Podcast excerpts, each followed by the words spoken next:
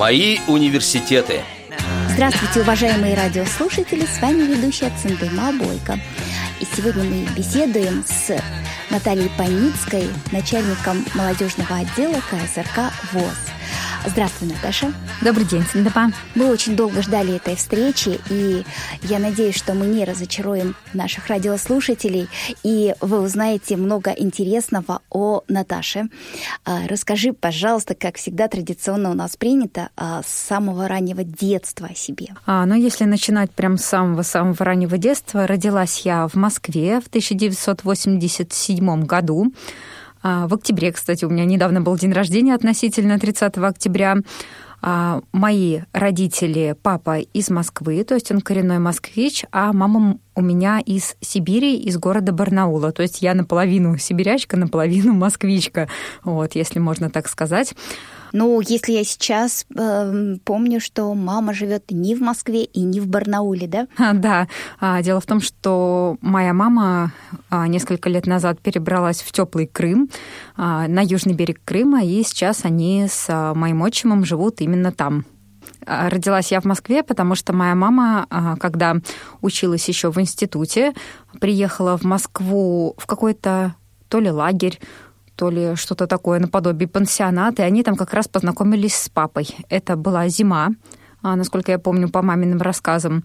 Они там познакомились, потом мама уехала обратно в Барнаул, и потом уже приехала в 85 году на ПМЖ сюда, в Москву детство как проходило? Что было со зрением? Зрение у меня плохое с самого рождения. У меня частичная атрофия зрительного нерва. Это мой основной диагноз. Ну, плюс еще всякие там разные сопутствующие диагнозы. Ну, это не так важно. сетчатки. Да, да, это, по сути, не важно. Да. Детство проходило, по сути, как у самого обыкновенного ребенка. Родители мне никогда ничего особо не запрещали. У меня еще есть младший брат, который меня младше всего на год и четыре месяца. И с ним мы ну, когда были маленькие, мы, соответственно, гуляли а, около дома вдвоем. Когда уже подросли, мы стали немножечко подальше уходить, вот, и всякие там детские шалости, а, например, там гаражи какие-то непонятные, там стройки, вот это мы все с братом облазили, с братом, с его друзьями, с моими друзьями. То есть детство у нас было такое, как у обычных детей. А вот слабое зрение, оно как-то сказывалось на детстве? Что-то было трудно, а что-то наоборот? Вот как? А, ну, я бы сказала, что нет потому что всегда рядом э, были те люди, которые подсказывали. Тот же самый брат, он меня, когда я не видела машины, просто переводил через дорогу, когда я не видела, что они далеко едут. Вот. Рассказывал мне, как сейчас помню, мы стояли с ним а, около окошка нашего дома, то есть внутри, в квартире. Вот, у нас шестой этаж, это квартира, в которой я до сих пор живу, и брат мне рассказывал марки машин, которые проезжали под домом. Развлечение такое у нас было. А вот у меня недавно была такая очень трогательная история, интервью с мальчиком на фестивале э, «Белая трость», и мальчик рассказывает, что я тут, говорит, э, не, ничего не исполняю, но я приехал со своей старшей сестрой, я ей, говорит, помогаю. А чем ты ей помогаешь? А я ей задачки всякие задаю трудные. Молодец. Это называется мешаю даже. Но он считал, что помогаю.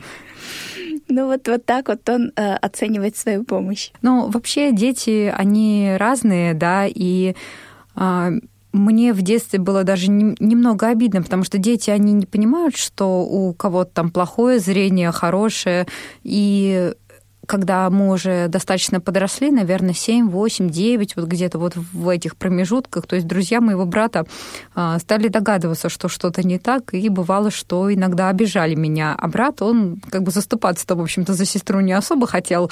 Вот. И я шла к маме, говорила, да как же так, он же мой вот брат родной. Мне было обидно. Но сейчас я просто понимаю, что это дети, и как бы они это не воспринимают как обиду и как э, необходимость кого-то защитить, угу. пока еще сами маленькие. Как родители относились к вам? То есть было какое-то э, отношение, что ты вот к брату, что ты должен вот помогать и поддерживать сестру, или э, к вам наоборот, как старшая сестра, как вы себя ощущали? Если дело касается именно вот э, школы, да, касалось, э, то наоборот, здесь я помогала всегда брату именно вот в уроках, там в чем-то таком куда-то проводить, там куда-то сходить, да, мама просила. И единственное отличие было, да, в чем? В том, что мама говорила, что брата можно гулять там, например, до 11 вечера, а Наташа, чтобы была дома в 9. И я говорила, а как же так, это же несправедливо. Вот я же его старше, а мне мама говорила, да ты же девочка. То есть именно таких вот по зрению никаких ограничений у меня от родителей никогда не было. А в детский сад ходили? Да, в детский сад я ходила. Я ходила в специализированный детский сад, но, если честно, я его очень плохо помню. Помню какие-то яркие моменты, там, когда фотографировали, вот, скорее по фотографиям что-то вспоминается. И в общем-то, все. Больше ничего такого не помню. А школа какая была? А, я училась в московской школе. Это школа-интернат номер пять, которая находится на метро ВДНХ. До сих пор находится. То есть это школа для слабовидящих, да? Да, это школа для слабовидящих. Третьего, четвертого вида у нас не было деток, которые совсем без зрения. У нас были ребята, которые очень плохо видят, но они писали по зрячему, не по Брайлю, вот, потому что Брайль у нас в школе никто не преподавал. А как сейчас у тебя зрение? В данный момент э, сейчас у меня, наверное, из-за гаджетов или, может быть, из-за того, что я очень много книг читаю, зрение немножко хуже, чем было в детстве, но из-за того, что происходит медленно, а, атрофия зрительного нерва, я это не сильно замечаю. То есть какие-то моменты есть, да, например, яркий свет уже немножко неприятно, какие-то вот яркие такие, когда цвета, вот, глазам больно, вот, а так ничего такого. А нет сожаления о том, что не изучила Брайль? А, я его изучала, Брайль, какое-то время. Дело в том, что а, когда мне было 9 лет, у меня мама с папой решили разойтись, и мы получается, пока у них все это происходило, весь этот э, бракоразводный процесс, а когда мне уже было 11 лет, я, мама и брат, мы переехали в город Барнаул, как раз откуда моя мама родом, к моей бабушке. И вот как раз там я пошла тоже в специализированную барнаульскую школу. Это была не школа-интернат, а просто школа, которая была бывшим детским садиком. Такая маленькая двухэтажная школа. Вот. И там нам преподавали Брайль как кружок дополнительный. Но из-за того, что у меня достаточно хороший остаток зрения, ну, 10% из ста, ну, это для людей, да, которые не понимают там одну сотую, две сотых, вот это все. Я Брайль читала глазами, и мне учителя сказали, что лучше уж не надо. Ты запомнила буквы, и все, и не надо больше так мучить глаза. То есть Брайль я чуть-чуть знаю. Есть, наверное, какие-то яркие впечатления из школьной жизни? Ой, вот как раз вот есть из города Барнаула, благодаря переезду нашему мне сначала было очень тяжело, потому что я привыкаю очень сильно к людям, и мое окружение на тот момент в московской школе составляли люди, с которыми мне было комфортно и интересно. Вот тем более уже 11 лет, такой начало переходного возраста, и музыкальная школа, и обычная школа, и друзья около дома. И тем переломным моментом, когда мне стало хорошо и в Барнауле, стало знакомство с моей лучшей подругой, с которой мы общаемся до сих пор уже более 20 лет. И получается, в этом году она переехала в Москву. Так странно всегда. Я хотела переехать в Барнаул, туда, где мои родственники, мамины родственники, а получилось так, что она переехала ко мне сюда рядышком. Так что уже и незачем возвращаться в Барнаул, да? Не, ну почему? Есть, конечно, родственники, которых хочется повидать, но это скорее как вот в гости съездить, не на ПМЖ. И что еще было интересного в этой школе? А, ну еще в барнаульской школе я научилась готовить. То есть э, я сейчас считаю готовку скорее хобби, чем а, необходимостью. Ну, необходимость это как, как она есть, да, для любой хозяйки. А для меня это в том числе и хобби. И у нас была учительница по трудам, которая учила нас готовить, начиная от салатов, заканчивая пирогами, всякими печеньками, пирожными. И еще мне очень нравился, у нас преподаватель был, по чеканке. Это мягкий металл, и нужно было выдалбливать в этом мягком металле такой деревянной палочкой толстенькой, всякие разные картины. Это вот второй преподаватель. И еще у нас был преподаватель по русскому и литературе, тоже запомнилось мне на всю жизнь. Он учил нас эм, запоминать стихи через песни. У него была гитара, и он каждый стих накладывал на музыку, и мы так проще запоминали. Вот такие вот школьные у меня воспоминания именно вот барнаульские. А с музыкой у тебя какие были отношения? Я с э, восьми, если я не ошибаюсь, лет ходила в музыкальную школу. А, в итоге я закончила восемь лет фортепиано и несколько классов по гитаре. Вот. Почему 8 лет? Потому что в один из классов я очень сильно заболела. У меня была такая неприятная болезнь, как клинический коклюш. Вот, это такой жуткий кашель, когда невозможно откашляться. И эта болезнь протекала тяжело, и дома я была полгода. То есть ни о какой школе, и тем более о музыкальной речи не шло. И поэтому вместо семи лет положенных да, на фортепиано я училась восемь. Но была возможность целый лишний год э, просто играть на фортепиано, наверное, да? Да, но уже, если честно, к седьмому классу у музыкальной школы стало сложно, потому что в школе уже был десятый класс, даже да, все правильно, 10 класс, и было сложно совмещать подготовку к экзаменам, так как у нас 12 классов, соответственно, экзамены у нас в 10 и в 12. Вот, было сложно совмещать и музыкальную школу, экзамены там по нескольким предметам, и еще готовиться к школьным экзаменам.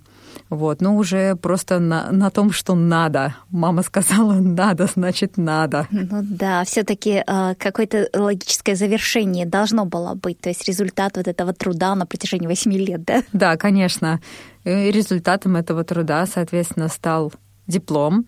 И еще нам подарили очень красивые такие ручки, вот, с символикой нашей музыкальной школы. Ну, мне кажется, очень это как-то бывает э, приятно и иметь такой вот как память о школе и а профессиональный выбор как состоялся? А, ну, профессиональный выбор у меня, если честно, до сих пор, наверное, не совсем состоялся. Дело в том, что я всегда мечтала связать свою жизнь с путешествиями, с чем-то связанным с ними.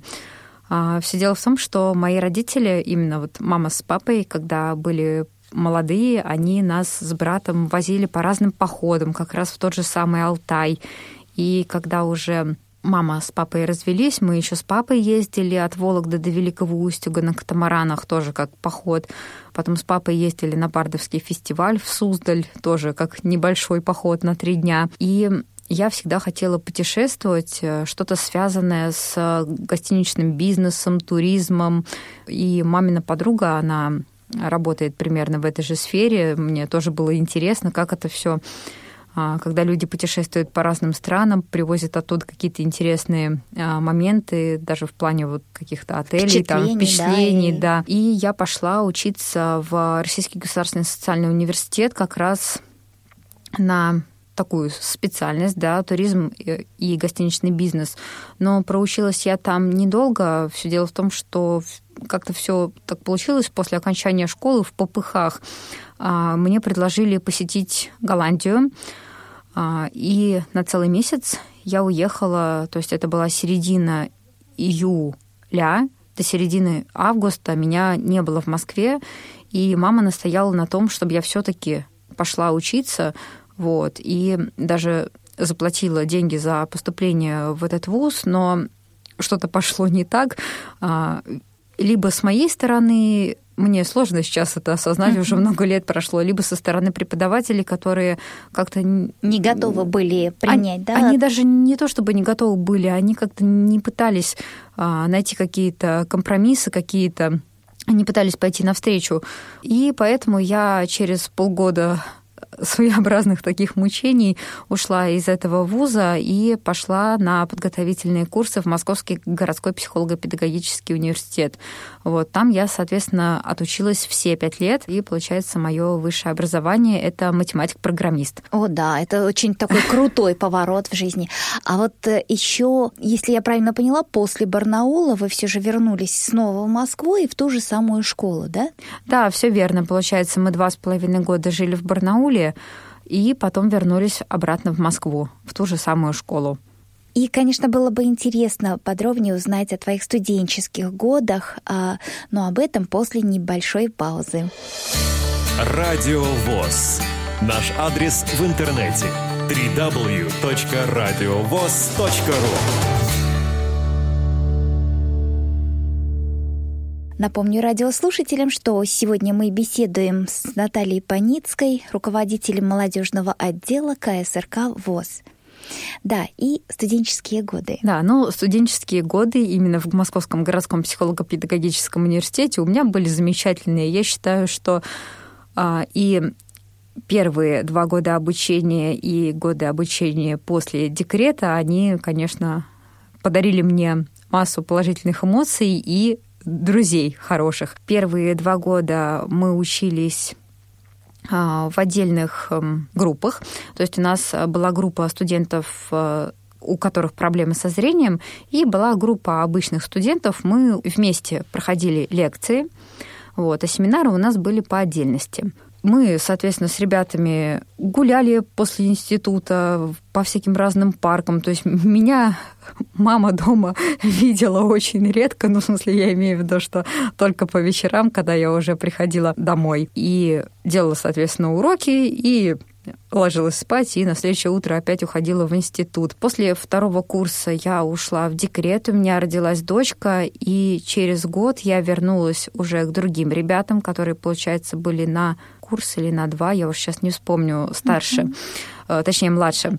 Да, младше. И с ними, соответственно, я закончила уже обучение. У меня тогда дочке уже был год. Ну, уже пора такая, наверное, не такая веселая была, как на первом курсе, да, потому что и ребенок э, обязывает к чему-то. И... Ну да, в то время я уже начала искать какую-то подработку, потому что хотелось помочь и родителям, и ребенку по возможности дать все, что только можно. И поэтому я тогда начала работать в колл-центре э, по вечерам после института. А потом, когда стало тяжеловато и учиться, и работать 5-2, я стала работать по выходным. То есть с субботы на воскресенье сутки обучала студентов э, работе с компьютером, студентов, которые работали как раз в этом колл-центре. И, соответственно, занималась ребенком, да, по будням очень сильно мне помогали родители, бабушка помогала, у которой Василиска, дочка моя, когда уже подросла, она жила у моей бабушки пять дней в неделю, и я приезжала к ней в Подмосковье на свои выходные дни. Ну, это уже те выходные, которые не в колл-центре. Да, да, да, все верно. А вот э, говоришь, преподавала, да, в колл-центре, а сама знание компьютера где получала? А, в основном как-то самостоятельно так получилось, что у меня всегда были хорошие отношения с компьютером. Компьютер у меня появился в 2006 году, а, вот, благодаря маме. И какие-то вот такие простые программы я осваивала сама по каким-то видеоурокам, либо просто как-то по интуиции. Ну, на самом деле уровень именно, который для колл-центра, он не предполагал чего-то такого серьезного, но были люди... Ничего сверх, а просто начальные знания. Да, да, да, начальные знания, но те люди, которые там работали, да, из-за возраста, из-за каких-то других, да, невозможностей освоить компьютер, им было это сложновато, и мы с ними вот писали даже диктанты, да, простые в Варде, изучали Excel на начальном уровне, да, для составления табличек, изучали интернет и программу, с которой, соответственно, они работали. А что потом стало с этой работой? А потом колл-центр закрылся, и, соответственно, я заканчивала тогда институт, это был 13-й год, выпускные экзамены, и так получилось, что не стало моей бабушки, маминой мамы, которая перебралась к нам из Барнаула в Подмосковье, купила себе там домик, и мы с дочкой на лето уехали туда вдвоем и присматривать за домом. И как-то с работой все вот это остановилось на время. Но зато, наверное, был самый важный период э, в развитии дочери, когда э, могла быть рядом, да? Да, ей уже было 4 годика, и мы с ней решили попутешествовать. То есть мы опять уехали в тот же самый а, мой любимый Барнаул. Мы попутешествовали по Алтайскому краю, съездили в Горный Алтай с ней, побывали у моих друзей, тоже по дачам поездили, тоже набрались много чего интересного, увидели, съездили в Новосибирский зоопарк. А то в Москве не было, да? Ну, в Москве был зоопарк, да, но интересно же. Ну да, другой тоже. А дочь в детский сад ходила или были просто вместе? А дочка в детский сад ходила, да. Просто летом так получилось, что детский сад закрыли, как обычно, на ремонт, и мы решили, что ну, не стоит. Пусть ребенок лучше побудет на свежем воздухе, и если у меня есть такая возможность. А когда ты пришла в КСРК работать? Так, если я не ошибаюсь, а я не ошибаюсь, скорее всего, то 12 марта следующего года будет уже 4 года, как я работаю в КСРК. Соответственно, я пришла в КСРК в 2018 году. О, ну тогда до КСРК что-то еще было? Ой, а до КСРК у меня были такие интересные две компании. Первая компания — это компания Трансайра. Я думаю, что все ее знают. Да, это да. авиакомпания. Летала когда-то, да. Да, хорошая авиакомпания, но, к сожалению, тоже обанкротилась и закрылась. А там я работала специалистом службы технической поддержки и бронирования. У них как-то это так называлось. Вот. Но отработала я там недолго, потому что а, как-то начальство сказало, что по договору, значит, они должны были предоставить нам вне зависимости от наших больничных определенный спектр услуг. А, вот. а у меня тогда заболела дочка, и сидеть кроме меня с ней было некому, и на две недели я выпала из вот этого всего процесса обучения. А там была очень сложная программа. Она ну, не озвучивалась, да, то есть я Мгм. работаю без программы экранного доступа, вот, но из-за того, что она не озвучивалась и была мелкая, там нужно было изучать все алгоритмы и помнить их наизусть. Мгм. А так как определенный кластер просто выпал, вот, соответственно, они сказали, что я не готова к, к такой работе. Когда я им сказала, что в договоре есть пункт, что в связи с больничным они обязаны продолжить мое обучение, вот они сказали, что из-за одной меня они не будут набирать снова группу, и, соответственно, я оттуда ушла. Но, к сожалению, Но в любом случае это, наверное, был определенный опыт, и, э, который тоже э, помог в будущем. Да. Да, это было очень интересно, и я там познакомилась с прекрасными людьми, с некоторыми я, кстати, до сих пор общаюсь. Там познакомилась с одним молодым человеком, он меня научил английскому. То есть, ну, как бы английский это мой базовый а, язык, э, который я в школе и в институте учила, но он писал тексты на английском языке, статьи, вот, и он меня по-английскому еще подтянул. То есть мы до сих пор иногда переписываемся в социальных сетях, поздравляем друг друга с разными праздниками. Ну да, и таким образом поддерживаете английский, да? Да. А еще одна моя работа до КСРК была в службе технической поддержки интернет-провайдера. То есть это ближе к моему а, институту, да, к моей специальности. А, Вот, мы там занимались приемами, приемом заявок. А, Если у людей не работал интернет, и прием заявок на подключение, соответственно, интернет-услуг. В этой фирме я проработала около двух лет и ушла по собственному желанию, просто поняла, что исчерпала себя именно в этом направлении и подумала, что нужно развиваться куда-то в более такую другую. Попробовала и хватит. Ну да, все-таки я считаю, что два года это так нормально для попробовала. Мгм. Ну и тогда уже получается КСРК. Да, в КСРК изначально я пришла в молодежный отдел как специалист.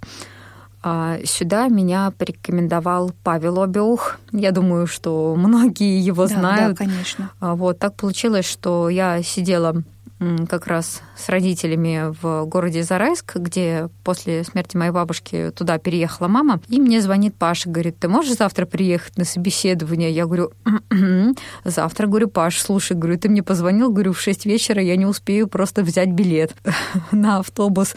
Он говорит, ну тогда давай до понедельника. Это был четверг. И я в понедельник сюда приехала, и со мной провел собеседование тогдашний руководитель отдела Василий Дрожин. А потом мы пошли к Андрею Владимировичу Мачалину, потом к директору, и так получилось, что это вот где-то начало марта было, и с 12 марта я уже здесь работаю. А в чем заключается твоя работа? А вообще работа нашего отдела заключается в а, создании молодежных мероприятий, а, не только для КСРК, но и для других региональных организаций, да, которые находятся не в Москве, помощи, то есть нам звонят люди а, из региональных организаций ВОЗ и просят какую-то методическую помощь, либо помощь в проведении а, каких-то мероприятий да, молодежных. И еще мы проводим несколько всероссийских мероприятий, тоже молодежные форумы. И одним из таких мероприятий является мой любимый интеллектуальный фестиваль. Как-то так получилось, что придя сюда в КСРК ВОЗ, я попала на начальную стадию формирования списков участников интеллектуального фестиваля а, и как-то так прониклась а, к этим всем а, занятиям, что вот за четыре года практически за 4 года интеллектуальный фестиваль прям стал моим любимым мероприятием. Ну, я была свидетелем такого феерического мероприятия. Это был э, молодежный форум, по-моему, да, который прошел в августе этого года. Да, все верно. А, действительно, все было очень классно организовано, все э, очень интересно. Мне кажется, что и участники получили большое удовольствие от мероприятия. А вот что помогает в работе достигать успехов? Ну, мне помогает моя семья, да, мой муж, моя дочка, который мотивирует меня, а муж, который тоже здесь работал, да, много лет. И когда какие-то у меня сомнения, я всегда советуюсь с ним. Вот, я говорю, как правильно поступить, так или иначе, и что нужно сделать, чтобы все получилось. Вот, Наташа, уже Передача наша подходит к концу. Пожелания твои нашим радиослушателям. Я думаю, что пожелание здоровья никогда не бывает лишним. Да? Я желаю нашим радиослушателям здоровья, вдохновения, чтобы они нашли себя и чтобы все у всех было хорошо. Огромное спасибо еще раз. Напомню радиослушателям, что сегодня мы беседовали с Натальей Паницкой, руководителем молодежного отдела КСРК ВОЗ, вела программу Центыма Бойко. Всего доброго, до новых встреч. Мои университеты –